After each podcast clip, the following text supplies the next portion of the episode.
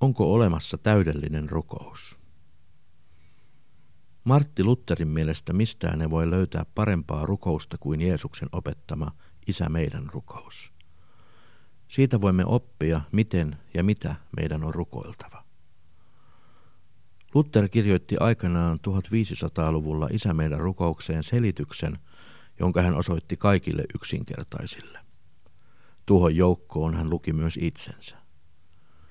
Hänen mukaansa kukaan ei voi olla niin oppinut, että pääsisi isä meidän rukousta pitemmälle. Rukouksessa pysymme aina lasten oppimäärässä. Lapsi ei tarvitse paljon sanoja. Kuta vähemmän sanoja, sitä parempi rukous, Luther toteaa.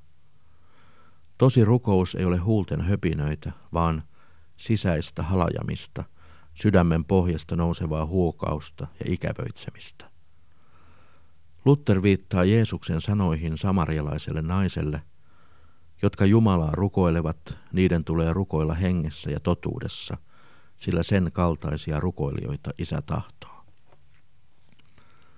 Lutherin mukaan isä meidän rukoukseen sisältyvät kaikki rukoukset, kaikki synninpäästöt, kaikki hyöty, kaikki siunaukset ja kaikki, mitä ihminen ruumiin ja sielun puolesta tarvitsee maan päällä ja taivaassa.